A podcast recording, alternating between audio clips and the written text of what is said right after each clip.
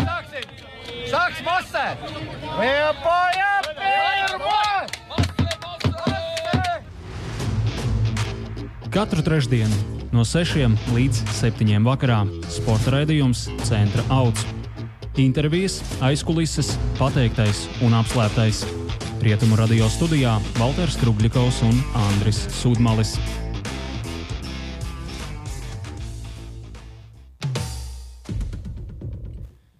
Labs vakars, pareizais laiks ir 6 un 9 minūtes trešdienas 11. novembra vakarā.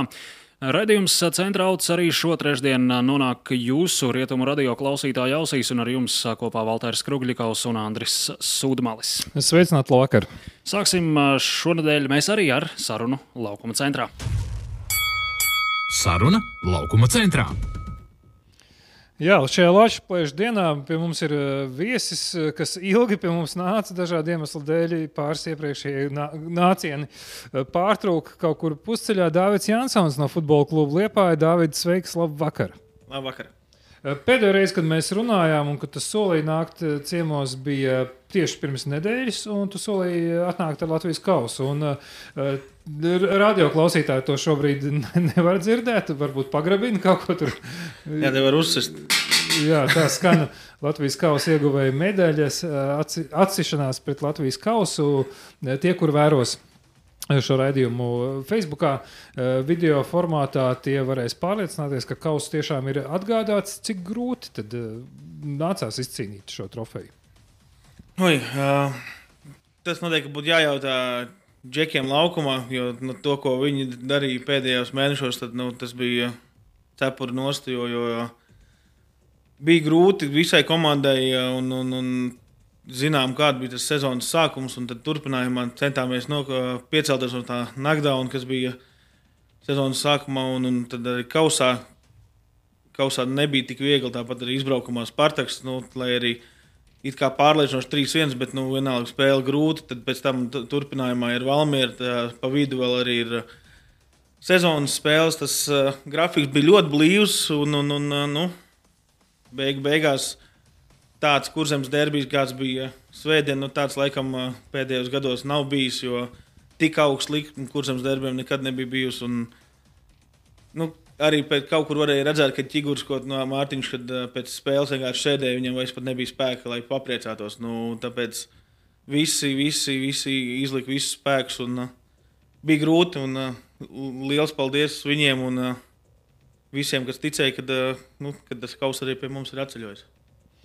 Davida, pastāst varbūt mazliet sīkāk. Es zinu, ka uz spēli futbola klubs Liepā devās dienu pirms mača. Cik ierasts uz Vēnspili ir braukt dienu pirms spēles? Tas ir standarta praksa vai tomēr šodienas? Mm, nē, nu, šo sezonu vispār mums bija. Retu reizi mēs braucām dienu iepriekš. Nu, skaidrs, ka Daugopils Valmieras izbraukumi tie bija dienu iepriekš, jo tas ceļš ir tā pārāk tāls, lai, lai spēles dienā brauktu. Bet tā centāmies visur braukt uh, spēles dienā, un Vēnspēlī vēl jau vairāk. Tas ir uh, otrs stundas brauciens tikai no Liepājas. Tāpēc uh, nekad, nu, tik cik es atceros, es esmu, šī bija otrā reize, kad es Vēnspēlī biju palicis viesnīcā pirms, uh, pirms spēles. Tad uh, vien bija, kad vēl bija Tamas Pērtī, mūsu galvenais treneris, tad mēs palikām arī. Bet uh, visā vismā, jā, tad uz Vēnspēli mēs, mēs ļoti reti, kad esam devušies dienu pirms. Un, uh, šoreiz sapratām, ka uh, tā spēles likme ir ļoti augsta. Tāpat arī spēles sākuma laiks ir uh, vienos pa dienu. Tāpēc labāk būtu, ja, ja komanda jau ierastos dienu iepriekš, aizdīt treniņu jau uz Vēnspēlī un uh, gatavoties mierīgi finālam. Dienu pirms spēles kāds bija laukums? Nu, laukums, jā, nu, visur jau viņi ir palikuši līdzīgā stāvoklī. Skaidrs, ka mīksts un, un Protams, ka uh, liels paldies Vēnspils stadiona darbiniekiem, kas to laukumu sagatavoja. Un, cik vien varēja augstā līmenī viņš tika sagatavots un, un varēja aizdīt gan, gan kvalitīvu treniņu, tāpat arī pats spēle bija diezgan, diezgan kvalitīva un laukums nu, tur nebija. Laukuma, laukuma problēmas nebija. Tas bija pirms iepriekšējās, vai vēl pirms, pirms gada, kad uh, Vēnspilnieki uh, stāstīja, ka redz apsildāms laukums, izmantoja šo priekšrocību. Tas, laikam, bija sezonas startā. Ja, ka... Tas bija ne šajā sezonā, tas bija iepriekšējā Jā. sezonā, kad viņi to darīja. Jā, viņiem vienmēr bija, nu, nevienmēr viņi tad iepriekšējā sezonā varēja mēnesi ātrāk sākt kāpt uz zāliņa, jau, bet nu, šajā sezonā tas nebija nevienam īsti vajadzīgs, jo sezona tāpat jau sākās mm -hmm. tikai. Uh, nu, ja nemaldos, Bet sezonas beigās viņi arī to neizmantoja. Jā, Nē, nē nu šogad, šogad jā, Ventspēlī, cik saprotu, tā rocība nebija tik liela, lai to varētu izmantot. Tāpēc arī bija jāiztiek ar, nu, ar laika apstākļiem Okay, uh, mača, ma, mača dienā. Cik, cik laikus ieradās komandas uz spēli, kādā, kādā no, noskaņojumā? Nu, tur bija interesanti tas, ka uh, viss vis, uh, to kausa finālu organizēja federācija, un tur bija visi noteikumi pēc UEFA noteikumiem. Viss notika arī drošības apsvērumu dēļ. Tur viss, kas ir tāpat arī nedrīkstēja ne skatītāji ierasties. Spēle bija, ja nemaldos, mums tika iedotas nu, sākam, 35 biļetes. Nu, 35 personas varēja ierasties stadionā, bet tas bija kopā ar visu komandu un apkalpojušo uh, štābu. Tāpēc, uh, nu, plus vēl mēs palikām viesnīcā, kas ir uh, Ventspils Olimpiskā centra viesnīca. Kas, Turpat nu, pie stadiona? Būtībā, jā, viņi ir uh, divu minūšu gājienā no, no, no stadiona, bet vienalga mums bija iekāpām autobusā pie viesnīcas un ar autobusu iebraucām stadiona teritorijā. Tas bija federācijas Nu, prasības. tas uh, mums pat teica, ka drošības apsvērumu dēļ tas būtu labāk. Nu, tā, tāpēc mēs tā baigi neko neiebildām. Nu, ja tā vajag, tad uh, nav, nav jau uh, diži problēma to izdarīt. Nu, visur bija, protams, ka maskās jāsteigā gan, gan iekštelpās, gan ārtelpās. Un nevienā brīdī neviens nedrīkstēja bez maskas. Tāpat arī uz rezerves soliņa spēlētāji, apkalpošais personāls nu, centās visi maskās būt, cik vien tas bija iespējams. Uh, Pirms, uh, pirms spēles arī bija tā mm, labā ziņa, ka nav jaunu savainoto, ja ņemot vērā to pēdējo nogriezni, Jā. kāds bija ļoti saspringtais. Tā jau bija laba ziņa. Plus vēl um, parādījās uh, informācija, ka Birjoskins vai varētu iziet laukumā. Viņš arī Viņš arī izgā, izgāja. Uh, Ko tas no komandas medicīnas personāla prasīja? Arthurs Karašausks ir teicis, ka nekur tik labi kā Liepā nav medicīnas ziņā arī paši jau pašā sākumā, man, manuprāt, pirms iepriekšējās sezonas, ja daudz līdzekļus ieguldījāt mm, i- inventāru iegādāju. Vai, vai bija kaut kā īpaši jāpiestrādā? Nu, jā, nu tā, ja pagājušā gada mēs ieguldījām, tad arī šogad uh, uh, kluba prezidents vēl, vēl, vēl vairāk uh, ieguldīja tieši medicīnā, jo sapratām, ka tas grafiks būs pārāk, pārāk, pārāk uh, blīvs un uh, ir vajadzīga tā atjaunošanās. Tāpat arī šogad mums bija tas, nu, citiem varbūt tas nav jaunums, mums bija jaunums Krievijas sauna un, un, un, un spēlētāji tur atjaunojās. Tāpat arī, ja bija kādas problēmas, kāda muskuļu plīsuma vai, kas tad. Uh, Dakteris uzreiz jau sazvanīja arī Jālgavā. Viņam bija pazīstami cilvēki un brauca uz turieni. Tad, uh, tur strādāja arī ar mūsu futbolistiem, lai, lai pēc, iespējas, pēc iespējas ātrāk viņi varētu atgriezties laukumā. Un, uh, var teikt, ka uh, tie spēlētāji, kas ieradās mums vasarā, kā piemēram Biroskins un uh, tas pats Herbačiks, tad viņi teica, ka nu, tur, kur viņi ir spēlējuši, viņi nav redzējuši tādā līmenī, kad uh, rūpētos par medicīnu un tieši par atjaunošanos, kad ir augstās vannas, ir ledus vannas, ir zābaki, ir, ir, ir kriosaunas, ir viss, viss vajadzīgais, lai uh, spēlētāji varētu tikai domāt par spēlēšanu. Berjoskins atbrauc no Batē. Un Biroskins atbrauc no Batē. Tas ir uh, jā, tas tāds. Arī ir, ja, ja, ja, spēlētājs, kas atbrauc no Batē, viņš saka, ka uh, tādas lietas nav redzējis, tas nozīmē, ka nu, neesam nemaz tik zemā līmenī, lai, lai būtu jākaunās par to. Vai bija īpaši darbs papildus Jurijam Ksenzovam un viņa brigādai? Jā, tā, papildus darbs viņiem bija tā, ka uh, neviena, nu, ja nemaldos, bez brīvdienām jau kādu laiku visi, visi strādāja. Viņi, ja mūsu treniņš beidzās, sākās viņš 12. beidzās aptuveni uz kādiem pusdiviem. Un, un, uh, tad doktoru, doktoru kabinets tiek aizslēgts uz pulksten 7, 8 vakarā. Tāpēc visu laiku bija ko darīt, un viņam vesela tāfela uz sienas ir sarakstīts, kuram kurā laikā ir jānāk un, un kas ir jādara. Tāpēc darbs vien- vienmēr bija viņam. Arī nu, viņu liels nopelns, ka šie spēlētāji varēja šo sezonu, nu, to finālu, finālu, finālu arī izcīnīt. Nu jā, par to es pārliecinājos treniņu nometnē Turcijā, kad laikam visgrūtāk bija sarunāt intervijas ar Juriju Senzo un tā brīža palīga Sandu Salvu Ko- Kovaļevski, jā, jo viņiem tiešām bija visu laiku pieraksts. Ok, uh, pats, pats uh, mačs, mačs sākums. Tu skaties spēli no komandas soliņa? Nē, es biju, es biju tribīnē. Es biju tribīnē un skatījāmies tur kopā ar prezidentu. Un, nu, jā, nu, No sirds, uh, sirds saplīs jau pirmajās sekundēs, 14. nu, jā, tur uh, jautājumi ir vairāk varbūt nekā tās pašas atbildes, bet nu, labi, kad viss labi beidzās. Jo, ja tas būtu rezultāts būtu bijis savādāks, tad visticamāk, ka tie jautājumi vēl joprojām būtu gaisā karātos un neviens mums nevarētu atbildēt. Jo, cik bija dzirdējis, kad uh, bija teikts, ka uz fināla būs seši tiesneši, kas būs divi arī būs uz līnijām, bet uh, pēc tam to atcelt pat ar uh, iemeslu tāds, ka uh, Eiropā jau divus gadus nesot seši tiesneši uz spēli nozīmēti. Bet, nu, bet tas, Eiropā ievies var. Tur ir tā starpība, jā, kad ir, ir var un uh, tur varbūt dēļ tā. Bet es nezinu, kā būtu, ja būtu, ja būtu bijis Nufrievs un Trēmans, kas bija domāts, ka būs uz līnijām. Varbūt no tām trijām vienu iedot. Nu, ja mēs runājam par, uh, par pendeliem. Jā, tur divreiz Karašovskis, vienreiz Čigurs. Jā, un, uh, bet, nu, katrā ziņā labi, kad uh, viss labi beidzās priekš mums un uh, prieks, kad atgriezās, atgriezīsies Eiropas. Ja reiz par līnijām mēs, uh, mēs runājām, tad uh, vai es pareizi saprotu, ka nebija arī bumba devēja? Tas bija, cik es saprotu, tas arī ir no UEFA regulām, noteikumiem, kad ir sarkanā zona. Sarkanajā zonā drīkst atrasties tikai komandas uh, štābs, spēlētāji Personāls, un, un personāls. Jā, un tur pat nedrīkst atrasties arī bumbu padevēji, un tur tiek nolikti bumbas uz statīviem. Tas nozīmē, ka uh, tur, kur ir spēlētājiem rezerves soliņš, tajā, tajā pusē laukumam bumbas netiek padots. Nu, es redzēju, kāds sākās bardaks tajā brīdī, kad vairākas reizes vienā vietā izsita bumbu autā. Tad uh, paši federācijas darbinieki skrēja pēc tam bumbām. Nu, tas izties mazliet amizanti. Bet, nu, ja bija tāda noteikuma un tā viņi bija lēmuši, nu, neko darīt. Tas jau bija saistībā ar Covid-19. Jā, jo laukuma jā. otrā pusē, kur bija tablo, tur jau, tur jau bija bumbu padevēji, tur viņi stāvēja un viņi arī bumbas padeva. Okay. Uh, labi, uh, spēles otrais puslaiks. Nu, tur laikam Ventspils uh, maču izlīdzināja, lai gan uh, par to arī var runāt no divām pusēm. No vienas puses izlīdzināja, no otras puses Ventspils arī neko nu, tādu ļoti lielu ne, neizdarīja. Ka kāds bija noskaņojums jums? Kas vēl vēroja spēli kopā? Tu, prezidents?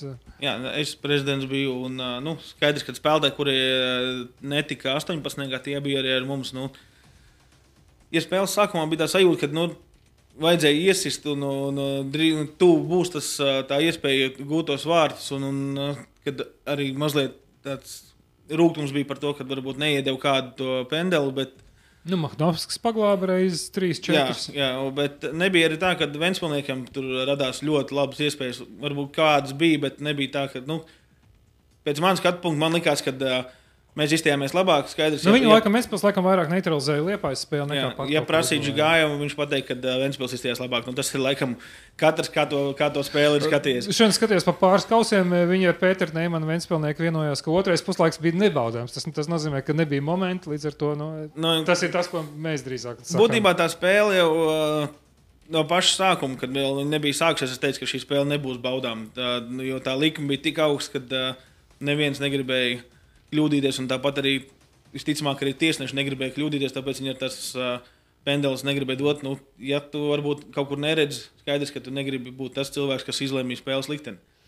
Izceļš atceroties uh, VRL Frunzes uh, pēdējos izte izteikumus pēc iepriekšējā kurzemes derbija, vai ne, ka tiesneši esot uh, no, nogalinājuši uh, to, to spēli, bet, nu, lai gan es, labi, Nu, okay, mēs vēl arī ir, jā. pozīcijām citādāk uz, to ra raugāmies.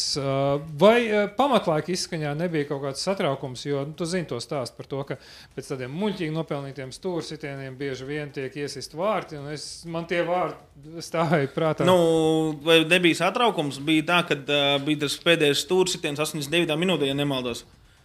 Es, uh, es izgāju no stadiona. ārā, Jo, nu, es, ne, man, ne, man, es nevarēju kaut kā to nosēdēt un saprast, ka nu, Man nelikās, ka, tas, nu, ne, nu, ka ja, ja mēs šobrīd tajā brīdī ielaistu golu, tad es nesaprastu nu, vispār, nu, kāpēc, mēs šeit esam darījuši visu sezonas gar- laikā un kāpēc mēs esam. Ko, kā mēs esam tik slikti kaut ko izdarījuši. Bet, nu, labi, ka viss labi beidzās tā. Un, uh, papildu laikā jau arī, kad uh, iesit, iesit vārdus Dodo, nu, es viņas dzīvē neredzēju, viņas redzēju tikai atkārtojumā jau pirmdien. Pirmdien, jā, pirmdien apstājos atkārtojumā to golu, jo es tajā brīdī biju izgājis no stadiona ārā, un tad es dzirdēju, ka ir ovācijas, tad es sapratu, ka var iet atpakaļ. Šampanietis bija priekšā nopirkts. Šampanieti bija iepriekš nopirkts. Tur bija tā, ka uh, par to, par šampanieti, par krekliem un par uzvar, uzvaras cigāriem zināja tikai es. To visu es biju sagatavojis, un arī ne, ne, ne treneris, ne prezidents par to nezināja. Nu, nedaudz riskēju, jo varēja palikt tā, ka man mājās būtu čūpiņi ar cigāriem un čūpiņi ar ā, šampaniešiem un arī, arī krekli, kuriem nu. man būtu diezgan daudz kopijas. Mēs noskaidrojām, ka 50 bija krāklis, cik bija šampanieši un- cigāri. Ā, 25 bija ā, šampanieši un, ā, ja nemaldos, 30 bija cigāri. Tā kā, jā, nu, tad būtu kādam laikam, nu, labi, ka nāk tu, nu, nu, tuvumā bija jaunais gads, tad jau gan jau zināja, kur likt lietā. Bet ziņā jā, bija ā, risks, ā, uz ko es parakstījos, un labi, ka tas viss ā, labi beidzās. Cigāri tā pēdējā laikā sportā nav ļoti izplatīta uh, lieta, tādēļ, ka nu, tomēr uh, sabiedrība cīnās pret tabaku. Vai... Jā, mums uh, bija tāda lieta, ka mums nebija nemaz uh, šķildavs. uh, cigārs tīri bija tikai dēļ tā, lai uh, tas uzvarētājs cigārs tev būtu un lai viņš tev paliktu arī atmiņā. Un uh, daudz no spēlētājiem viņi arī saglabāja tā, ka uh, nemaz neatverot. Tas bija tikai tāds. Nu, Noteikti tas, tas bija ņemts kaut kur no, no, no Amerikas, no NBA, varbūt no tās, no tās puses. Un, bet, uh, Katrā ziņā spēlētāji bija patīkami pārsteigti. Viņi bija patīkami pārsteigti, kad ir krekli sagatavot, ir, kad ir šampanietis tādā daudzumā, kad var gan ieliet kausā, gan uzliet uh, prezidentam uz galvas, gan arī pa, padzerties viņu. Tā kā viss bija, viss bija kārtībā. Cik šampanieši satilpst šajā kausā? Ietilpst. Uh, nu, kādi četri vai pieci lielie uh, šampanieši tur satilpst. Izstāstīts uh, ne tik liels, bet uh, nu, mēs kad lējām, tur sa, sa, salīja diezgan daudz iekšā. Tas ir kādi kād litri, cik, Nu. seši. Nu, jā, kāds seši varētu tur iet iekšā. Jā. Jo bija grūti nokontrolēt, jo kamēr tu lej, jau kāds viņu dzer ārā. Tāpēc tāds. Jā. Mazliet eh, gribās tomēr pakavēties vēl, vēl, vēl laukumā, jo nu, tad, kad norisinājās tie spēles izšķirošie momenti, epizodes, un, kā tu saki, vairāk auti vienā vietā, tad šķita, ka Ventspils soliņš nu, diezgan tradicionāli vārās. Un, uh, runājot par Ventspils, es vienmēr atceros, labi, ka Liepā arī nekad nav, eh, reizēm nav bijusi paipuisīša, bet nu, tomēr Ventspilim mēdz būt ļoti ekspresīvi. Uh, treneri, ka, kas tur notika? Cik labi tu to redzēji un dzirdēji? Nu, ja, ja runājam par pirmo puslaiku, tad bija tā, ka uh, es ļoti cerēju, ka mēs nesāksim. Jo tur ir vairākas reizes, kad, uh, nu, kad nenošvilpu, varbūt tur, kur gribēju, lai nošvilpu kādu sodu vai arī to pašu 11 metru sodzītienu. Es cerēju, ka nu, mēs neuzvilksimies tik ļoti, cik to dara Vēnspilnieki. Jo Vēnspilniekiem nu, īsti es neredzēju, par ko viņi tur sāk, sāk trakot. Jo, nu, tādas, tāda, tāda pārkāpuma, kurus nefiksēja, varbūt nu, skaidrs, ka, noteikti, kad, uh, viņi teiks, ka bija, bet uh, nu, nebija tāda kāda 11, kur vajadzēja dot vai kaut kas, tam līdzīgs. Bet viens Jā, bet vienmēr spēlē, spēlēja asi, un to es atzīmēju. Man, manuprāt, mums seši dzeltenās kartītes tam ir apliecinājums, un tas ir patiesībā sakot, laikam jau tikai normāli. Man liekas, ka sešas kartiņas, kurzems derbē, tas nemaz nav tik daudz. Nu, jo, nu, kurzems derbijos vienmēr ir. Es zinu, ka viena sezona bija tā, ka nu, reta reize tikai nebija sarkanā.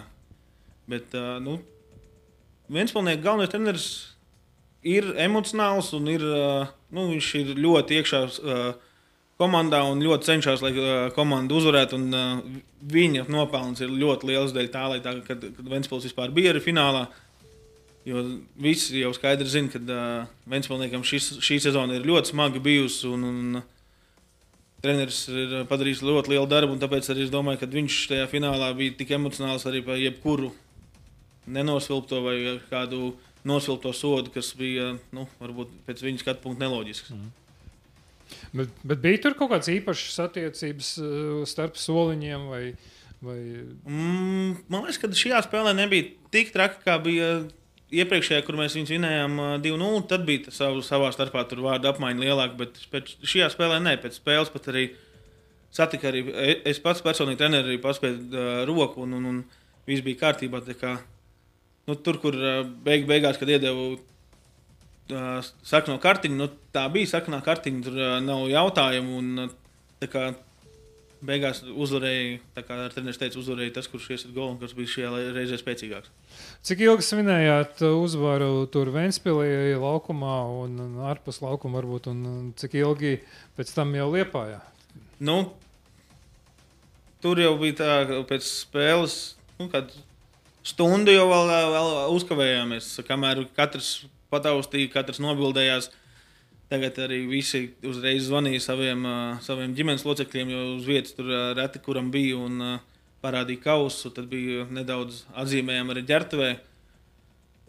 Nu, tas ir laikam futbolā. Es nezinu, kā citos sporta veidos. Tas ir tas, kas man visvairāk kaitina, kad pretinieki uzvar, kad viņi sit pa skāpīšiem un dzird blakus telpā, kad visi, visi priecājās. Nu, Lepājās kontā, laikam, bija ļoti labi dzirdama 12. gadā. Jā, jā, jā, un tad arī, tad arī, tad arī mēs tādas svinības bijām Nu, tad uh, nelielas intervijas, tad mēs sagaidījām ār, ārpus stadiona, jau sagaidīja mūsu fani, kas bija atbraukuši atbalstīt mūs. Ar viņiem nedaudz uh, aprunājāmies, un tad jau devāmies uz Liepāju. Nu, Liepājā, ja nemaldos, ieradāmies pulkstenes septiņos. Pa ceļam arī, cik es saprotu, jā, fani vēl tik. Jā, mēs faniem uh, iedavām, uh, viņu atļāvām uh, ar kausu kopā aizbraukt līdz Užavai, un tad pie Užavas viņi mūs uh, sagaidīja, un tad kausa deva apakaļ, un tad mēs devāmies tālāk uz Liepāju. Ak, tā tad pirmais ceļojums minī bija ar uh, faniem. Jā. jā. No Ventspils izbrauc ārā ar, kopā ar faniem uh, kausu. Uh, svinības, es saprotu, ir kluba prezidenta vienā no restorāniem. Jā, bija, jā nu, tur arī bija tikai, tikai komanda, jo mēs tā domājam, nu, lai nebūtu tīri dēļ, arī drošības apsvērumu dēļ, likās, ka uh, tikai, tikai labāk, lai, lai komanda būtu kopā, kas, kas jau bija devusies uz Vēnspili. Tie paši arī mēs atbraucām, pāēdām vakariņas, uh, protams, iedzērām šampanieti un atzīmējām to, ka uh, beidzot, tas, beidzot kaut kas ir sezonā arī izdevies mums.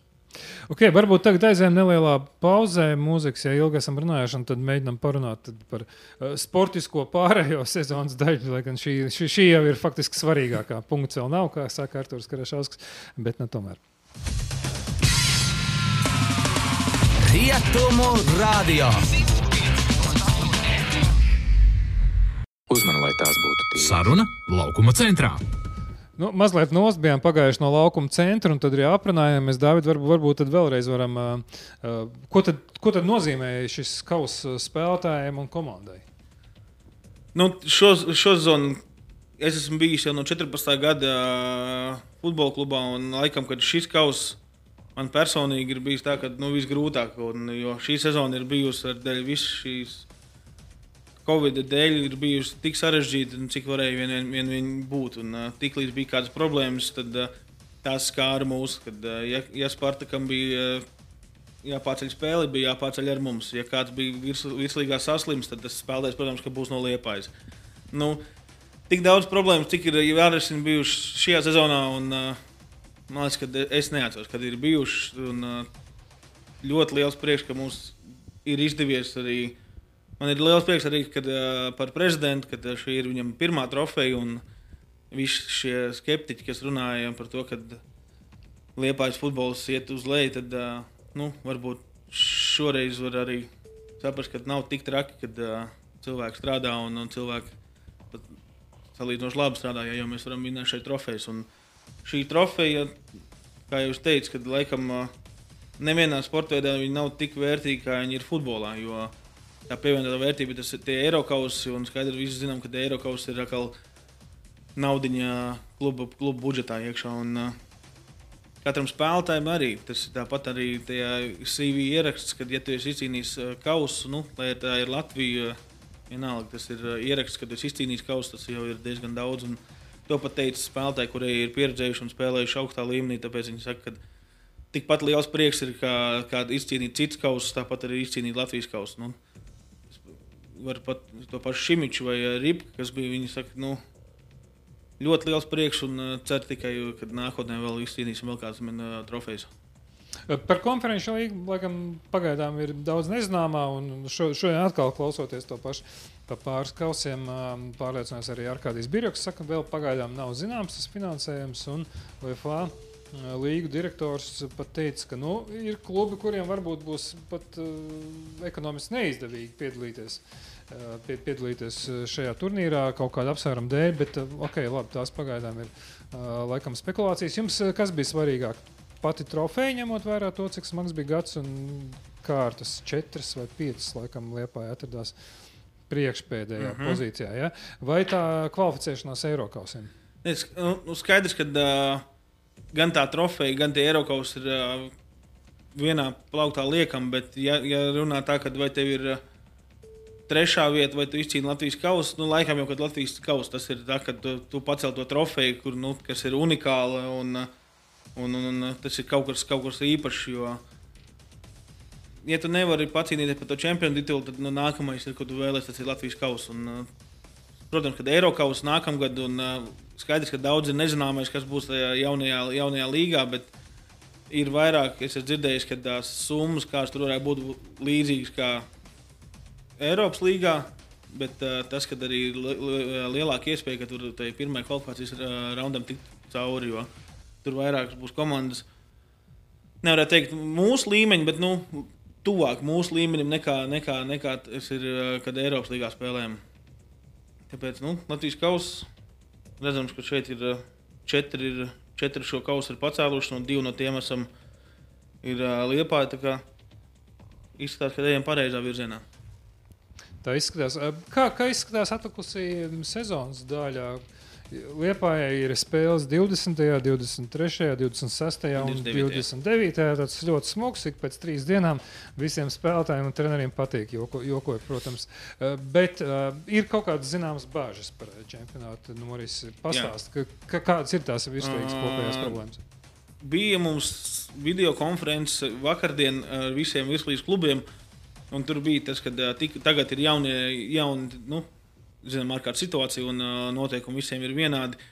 Drīkst uh, spēlēt profesionāļi, kam ir profesionāli līgumi, un uh, drīkst spēlēt pilngadīgi. Un tur sākās problēma. Nu, par laimi, problēma nav. Uh, šoreiz nav mums, tā ir problēma vairāk uh, citām komandām, kuriem ir vairāk jauniešu un kuriem vairāk ir amatieru uh, līguma spēlētāji.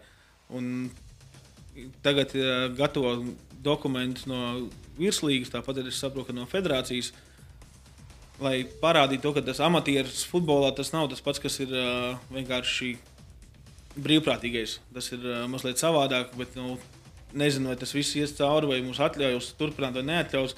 Katrā gadījumā, ja paliek noteikumi tādi, kādi viņi tagad ir, tad īsti četras komandas no virslīgas, nu, tas ir Daugopils, Tukums, Jālgava un Meti. Nav, nav, nav iespējams viņiem salasīt veselu sastāvu uz spēlēm. Nu, tas nozīmē, ka uh, ir. Uh, sezonu jāpārtrauc. Jums jāspēlē pret Jelgavu un Tukumu. Jā. Nu, katrā ziņā, nu, tas, lai arī mums pret viņiem nebūtu jāspēlē, katrā gadījumā tad nebūtu tā, ka kāds spēlē un kāds nespēlē. Tad ir viens kopējs lēmums, vai nu mēs spēlējam vai nespēlējam. Man prasīja, kāds ir liepais lēmums, kā mēs domājam, vajag turpināt, vai ne, ne, neturpināt. Viens ir tas, ka uh, martā, kad mēs pārcēlām uz pat trīs mēnešiem uh, čempionāta sākumu, tas varbūt bija pārsteidzoši, jo tajā brīdī tā saslimtība nebija tik liela. Un šobrīd, kad tā saslimtība ir ļoti liela, tad uh, mēs vēl domājam par to, vai turpināsim. Teicu atklāti, nu, viņi arī visi jau saprot, ka uh, mēs esam izcīnījuši to Latvijas kausu un uh, mums pacīnīties par trešo vietu, dēļ tā, ka mēs zaudējām arī Spartakam, ir uh, diezgan mazas iespējas. Tāpēc Tā kā arī mums ir tas grafiks, ko federācija mums ir lēmusi, kā mums jāspēlē, ir pārāk blīvs. Un, nu, skaidrs, ka tur var iedzīvoties spēlēt traumās, vai tas ir vajadzīgs. Maz ticams, mums tas ir vajadzīgs. Nu, mēs esam pagaidām neitrāli, bet vairāk skatāmies to, ka, nu, ja, ja sezonu tiktu apstādināta, nu, tas nebūtu nekas slikts dēļ, nu, priekš, tieši priekš mums. Okay, tādā gadījumā, ja atkal aktuāls jautājums par to, ko darīt ar to nelaimīgo 17. oktobra spēli. Atgādināšu, ka tā mhm. netika pabeigta dēļ tā, ka Dāngovas stadionā Lietpā izdzis apgaismojums. RFS atteicās turpināt nākamajā dienā. Spēlē nozīmē jaunu datumu 25. novembra sākotnēji, pēc tam izmainīja uz 25.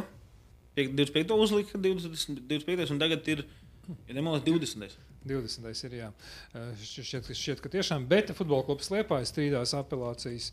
Iesniedz apelāciju, tagad gaida atbildi joprojām. Jā? Nu, mēs iesniedzām, mēs prasījām, lai uh, disciplināra komiteja to visu lemj.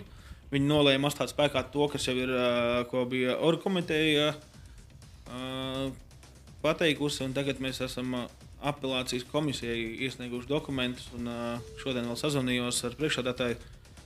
Viņi saka, ka dokumenti ir saņemti un uh, tuvākajā laikā būs arī atbildes. Nu, nezinu, kā tas viss tur beig, beigās beigsies, bet uh, nu, katrā gadījumā tas tik ātri neiet. Un, uh, es domāju, ka mēs līdz tam 20. novembrim vēl paspēsim, nu, kad būs jāgatavojas spēlē vienkārši. Okay. Uh, kas, kas ar komandu pēc kausa uh, notika? Bija divas brīvdienas, ja šodien atsākāt trenēties. Uh, šodien bija indāli, jā, tad lēnām atgriežamies treniņu ritmā. Tad, šodien bija treniņu zāle un uh, kas gribēja masāžas, spirts un, tā, un tādas lietas. Tad rītdien jau ir atkal kopējā grupā visi gatavojās un uh, trenējās. Un arī mēs jau paziņojam arī virslīgai un federācijai, ka pēdējās četras spēles mēs aizdīsim uz mākslīgā seguma, jo nu, laukums paliek jau ļoti mīksts, un plus vēl mums ir trīs mājas spēles. Tad beig, beigās tur būs tāda dubļu vana, tāpēc labāk ā, jau gatavojamies uz ā, mākslīgā seguma. Un, kā treneris teica, tad vairāk tiks dot iespēju jaunajiem puišiem, kas mazāk spēlējuši pēdējā laikā, un tiks atpūtināti uh, džeki, kuri ir jau aizdījuši spēli pēc spēles. Nu, jā, tas um, 11. liekas, uh, bija, bija diezgan izteikts. Okay, labi, bija jāskatās mazliet, uh, varētu uh, do, pamainīt šo, šo lietu kārtību. Uh, četri izlašnieki, tie atrodas Samarino visi šo, šo, šobrīd. Jā, šodienas mačā mēs zinām, ka nespēlēs. Cerams, ka Ra Raivis vismaz, vismaz Mārtiņš no viņiem diezgan būtiski lomu Latvijas izlasē Ingars. Uh, bija laikam vienreiz saukts iepriekš, jā, Edvardam arī viens mačs, ja nemaldos. Mm -hmm. Uh, Kā tu pats skaties, kā līdzutējs uz Latvijas izlases šīm trim spēlēm atlikušajām? Nu, tas arī bija, bija jautājums, ko es uzdevu. Kad, ja, nu, piemēram, ir tā, ka nu, 17. ir Latvijas izlasē pēdējā spēle, varbūt ir iespēja, ka uz 17. datumu mūsu izlašnieki un Valmīras izlašnieki dodas mājās, un mēs varam aizdīt to spēli jau pieņemsim 18. lai būtu vairāk laika atjaunoties, un tas uh, grafiks nebūtu tik blīvs, bet uh, nē, pateicu, ka uh, tas nemaz netiek izskatīts. Nu, ceru, ka dos iespēju gan uh, Tidenbergam, gan Stūglim, jo, nu, ja mēs skatāmies tajā nācijas līnijas, tajā tabulā, tad jau laikam arī tur nekas vairs mums neizšķiras. Ne, pirmie mēs nevaram būt. Jā, Nu, jā, tāpēc skaidrs. arī man liekas, ka būtu, ja, ja, ja izsaus, tad dodiet, dodiet iespēju arī džekiem uzspēlēt ar tur. Jo skaidrs, tas uh, viens ir klubā spēlē, bet otrs jau, ja tu vari uzvilkt tādu izlases kreklu, tad tas ir cits emocijas. Un, uh, varbūt tas arī dod tādu pēdējo tādu stūmu grūdienu uz uh, tām pēdējām četrām klubu spēlēm, kas mums būs. Ja būs, ja. Nu, cerams, ka būs piekdiena, būs uh, kāds lēmums, un piekdienā jau zināsim skaidrāk, kas, kas notiek, vai vispār mēs turpinām vai neturpinām. Tad šodien, principā, varētu būt galvārds jau zināms. Es, es tā saprotu, un es tā ļoti ceru, ka tā, ka tā arī būs, kad arī šo, šo piekdienu mēs arī uznāsim. Jo tas bija, ko mēs runājām arī pēdējā tajā video konferencē, kad, uh, lai būtu piekdiena jau zināms, lai cilvēki vispār saprastu, ko, ko darīt tālāk. Lai, uh, jo daudziem ir, daudziem ir uh, līgumi, kas varbūt ir jāpagarina, vai daudziem ir spēlētāji, kuri jau grib doties mājās, vai, vai, vai, vai nu, lai būtu skaidrība, kas notiek, lai ilgāk nevilkt un lai būtu skaidrs, kas, kas jādara tālāk. Okay. Labi, gaidām piekdienu. Dārvid, liels paldies, ka atnāci ciemos. Liels paldies, ka turēji vārdu. Un es nerunāju par kausa atnešanu šejienes, bet par kausa izcīnīšanu. Paldies! Paldies, veiksmīgi. Aiziesim vēl vienā mūzikas pauzītē, bet pēc tam turpināsim redzējumu centrāls. Rietumu radio. Pašu spēkiem. Nu, ko par futbolu esam runājuši daudz, pavisam nedaudz retrospektīvas, tad, tad, kas notika nedēļas lai- laikā, nedēļas laikā, pagājušajā nedēļā. Nu, pat es saku, ļoti liels pārsteigums. Futbola klubs Liepāja savā laukumā ar 0-1 zaudēja Jūrmālas Spartakam, lai gan nu, arī tas mačs bija tāds, ka Laikam pēc loģikas, nu, tur vajadzēja Lietuvai uzvarēt. Nu, pēc uh, spēles gaitas vajadzēja uzvarēt, bet varbūt nu, tajā brīdī vēl nozīme arī mačam bija liela. Nu, ņemot vērā, ka Latvijas kausa kaus fināls vēl nebija noticis un uh, cīņa par trešo vietu vēl turpinājās. Bet, jā, mača gaita izskatījās, ka Lietuvai bija pat lielāks izredzes uzvarēt uh, vairāk momentu. Bet... Nu, pirmajā pusstundā pilnīgi, it īpaši, jā. pil, pilnīgi noteikti pēc tam atlikušajā mača laikā arī Dmitrijs Mološs pēc spēles teica, ka Viņš nezina pēc spēles uzreiz preses konferencē, kas ir noticis ar viņa komandu, mm. sniegums ir pazudis. Uh, un iespējams, ka vaina psiholoģijā, iespējams, ka komanda tiešām jau daudz domāja par, nākam, par gaidāmo kausa izcīņu, jo Lietuvānieki nebija pietaupījuši savus vadošos. Jā, nu, principā visi 11, kas uh, izgāja bija kausā, ierasts, jā, jā, jā, izgāja arī ierastais start 11, kau, kaujinieciskākais, pats, pats galvenais, kāds, mm -hmm. kāds šobrīd ir pieejams. Tās rotācijas iespējas līdzvērtīgi futbolisti nav tik liels liepā, jā, tas ir vadošais pirmais. 11. ir jaudīgs, bet nu, Uz maiņu mums nāk parasti no stūgulis. Jā. Nu, stūgulis ir tas, kas nāk parasti pirmais. Jā, jā. nu, ja Berjoskins ir vesels, droši vien, ka viņš, kā jā. jau kā kausā mm. iznāca, viņš tad vēl ne, nebija vesels. Un kas, kas durās acīs, jā, ka Liepā ir diezgan, diezgan iegrieza tas pasmagais Daugavas stadiona laukums. Jā, tāds ļoti smags izskatījās. Tikpat smags tas, protams, bija Jurmals Spartakam, bet vai ne Jurmals Spartaka spēlētāji ir kaut kādā ziņā vieglāki vai tiešām labāk adaptējās vai, vai atbilstošāks apaus izvēlējās, mm. bet katrā ziņā daudzās divciņās Liepā tieši zaudēja bumbu, manuprāt, dēļ, dēļ tā, ka nepagūla laikus nobremzēt savu ieskrējienu. Smagajā, smagajā zālienā bija problēmas apgriezties un apspēlēt, un līdz ar to arī savas priekšrocības neizmantoja. Ļoti žēl, iesit arī savos vārtos. Nu, tur tāds jā. ļoti neveiksmīgs gadījums. Jā. Autogols. Tas, tas bija ļoti nepatīkams zaudējums, jo bija skaidrs, ka līdz ar šo neveiksmu Lietuvā ļoti lielā mērā ir zudušas. Nu, principā ir zudušas. Jā, nu, tur uz trešo vietu. Brīnumam, principā jānotiek. Ļoti teorētisks. Protams, tās vēl, tās vēl saglabājās, bet nu, katrā ziņā netik labas. Kā, kā šo maču uzvarot un tur, turpinot savu sēriju. Toties Latvijas kausa izcīņā, kā jau mēs tikko runājām, mm. lielisks sniegums pirmajā puslaikā, lai gan arī varētu teikt, ka pirmajā apmēram pusstundā nu, vai 30. 30 līdz 35 varbūt, minūtes bija jā. labs sniegums. Jā. jā, tad Vēnspils. Es to redzēju kaut kādā ziņā, ka Vēnspils palielināja drusku spiedienu presingā, augš, augšējā mm, presingā, mm. uzbrukošās līnijas eh, spēlētāju izpildījumā un palielināts tiks spiediens uz liepājas aizsardzības līniju. Mums tomēr diezgan būtisks ir aizsargu un uh, centra pussargu, balsts zonas spēlētāji. Uh, Eh, piespēles uz flangiem. Un tas tālās piespēles tieši primāri, jā. Jā, mhm. jo flangi ir tas, kur tiek koncentrēts liepais uzbrukums. Mm, tiek koncentrēta liepais uzbrukuma jauda, tad, tad Karašausks, kuram tālāk nāk ķigurs, vai arī otrā mala, kur ir uh, Dodo, kuram slēdzas klāt Tīdenbergs. Tad, principā, visi šie četri spēlētāji no dziļuma, ja Hai varbūt netik ļoti pieslēgts. Uz uzbrukumu nav baigi tendēts. Jā, jā. Bet tur priekšā, lai gan viņš var arī nopelnīt uh, sodcitienu, kā mēs atceramies pret Vēnspilsnu tieši uzbrukuma zonā. Uh, Harbačiks uzbrukuma smailē, kurš arī diezgan smagnējs uzbrucējs. Viņam arī nu, tādos rudens laukumos mm, mm. nav tik. Viņš arī ne, neteiksim, ka labi izskatījās. Jā, nu, uh, kausā pret Vēnspilsnu. Jā. jā, nu kausā pret Vēnspilsnu. Viņam viens sitiens Mahnovskis. Uh, acīt, bet kas man patika? Ka pamatlaika beigās Lietuvā atkal sāk pārņemt iniciatīvu, mm. sāk rādīt mm. savu futbolu.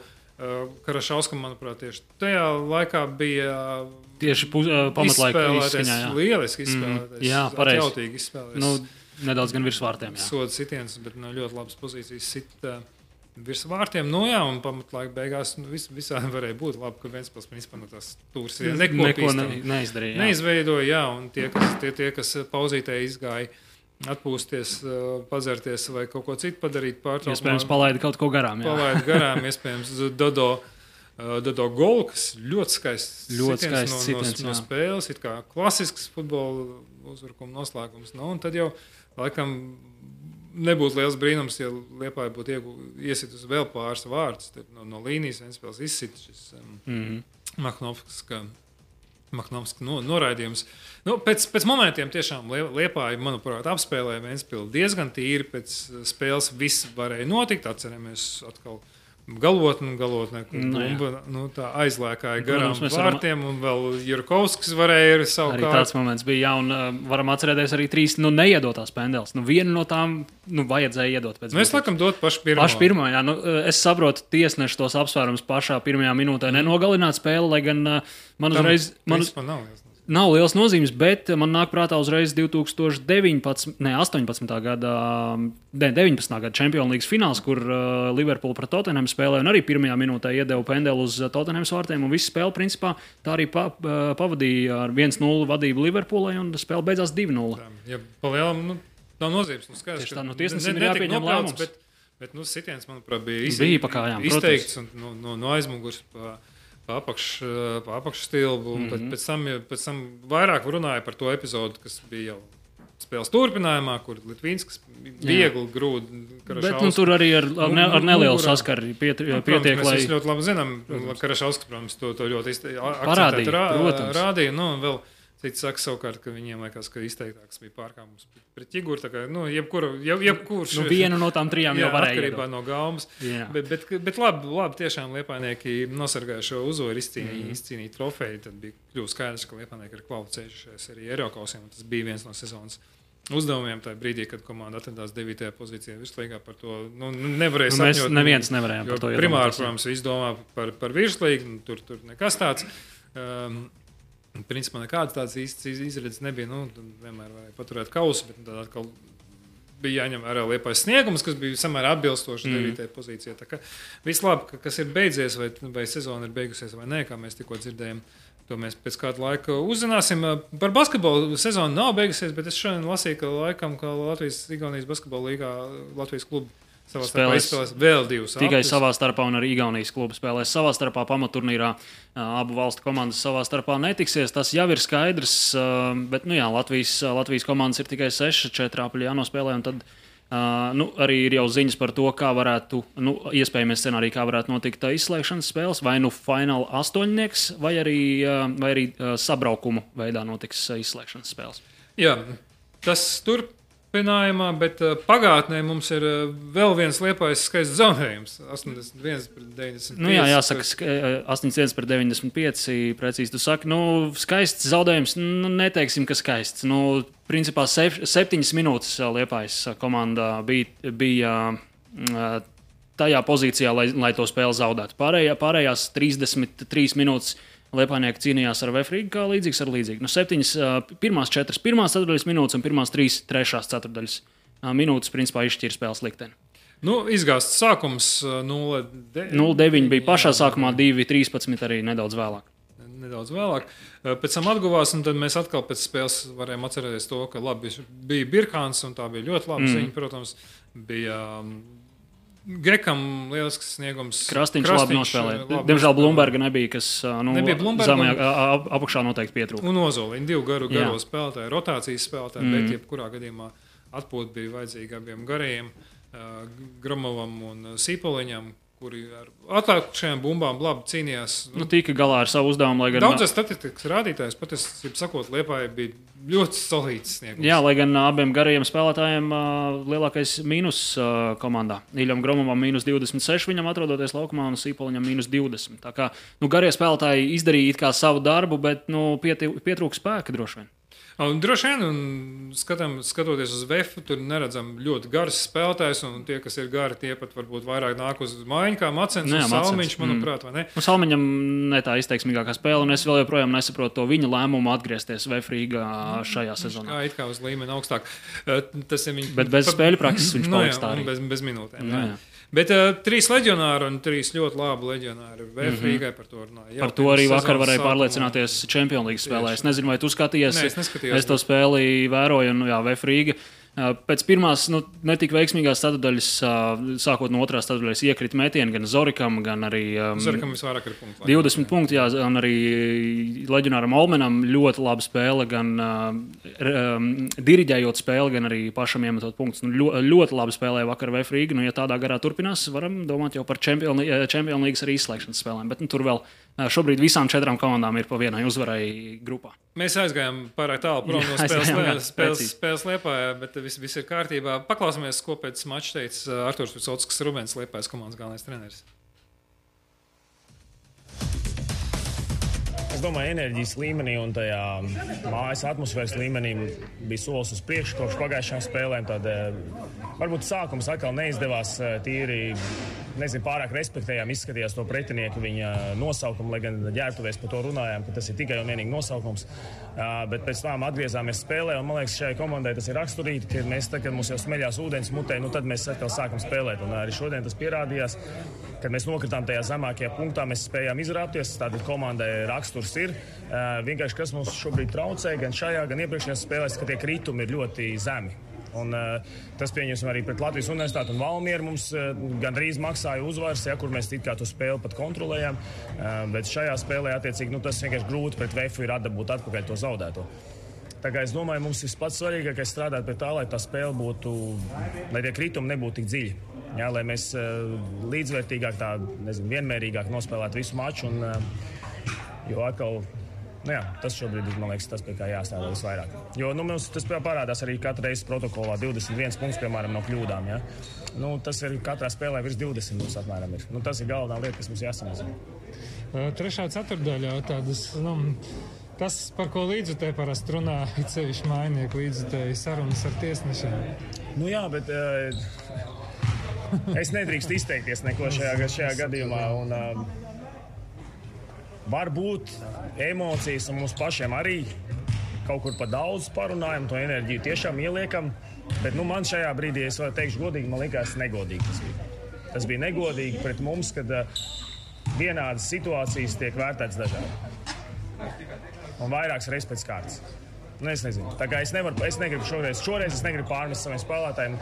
Es varu pārmest sev. Es nedaudz pa daudz uzvilkos tajā brīdī. Bet spēlētājiem es nevaru pārmest par to, ka viņi ielika tur enerģiju. Tur, tas bija pamatot. Trešā ceturdaļā labs it kā sākums, un tur tas kritums. Kur tas ir, kad tik tu tiek klāta Vefs? Nu, daudz teiks, Vefs izlaida varbūt labākos spēkus.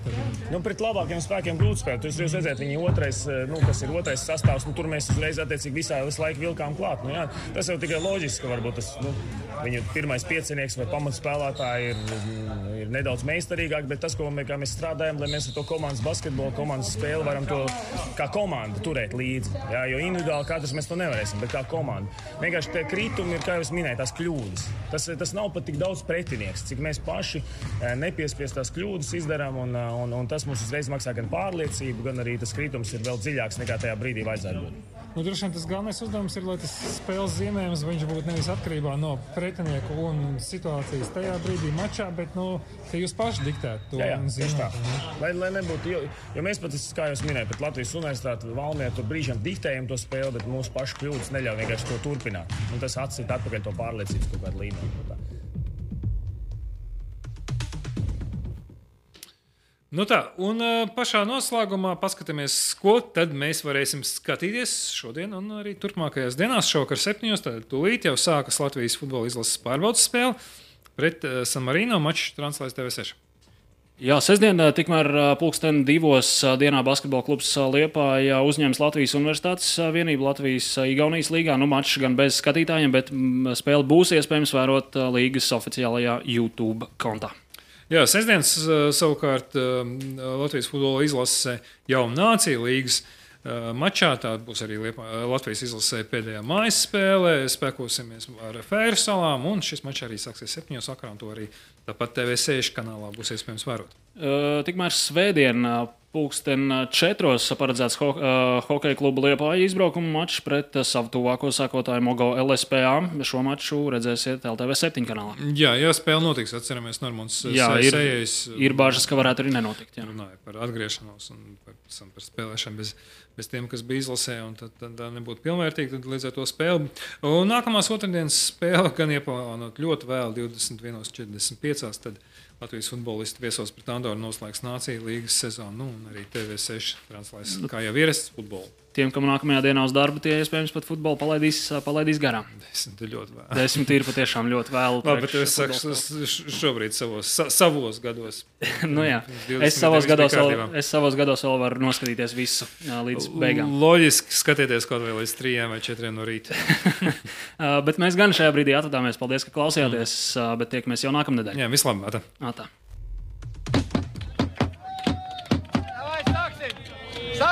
Mase! Liepoja pirmo! Katru trešdienu no 6 līdz 7 vakarā sporta raidījums Centra Auts. Intervijas, aizkulises, pateiktais un apslēptais. Rietumu radio studijā Walters Krugļikovs un Andris Sudmalis.